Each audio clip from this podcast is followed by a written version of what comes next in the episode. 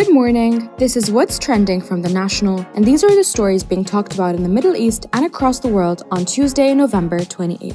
The temporary truce between Hamas and Israel has been extended by two days as the third batch of hostages and detainees are reunited with families. 11 Israelis were returned in exchange for 33 Palestinians, with more expected today.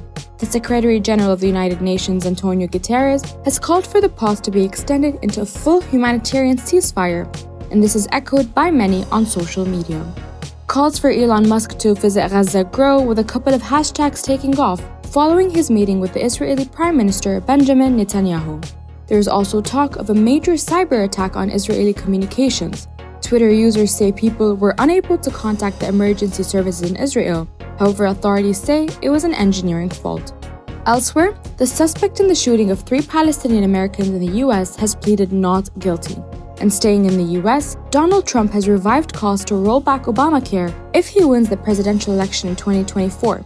He has also said he will represent himself in his upcoming civil fraud trial. Lastly, news that American heavy metal band Metallica will perform in Saudi Arabia has got people talking. They will headline the opening night of the three day Soundstorm Festival in Riyadh. Don't forget, you can read about all of these and more at thenationalnews.com. Thank you for tuning in.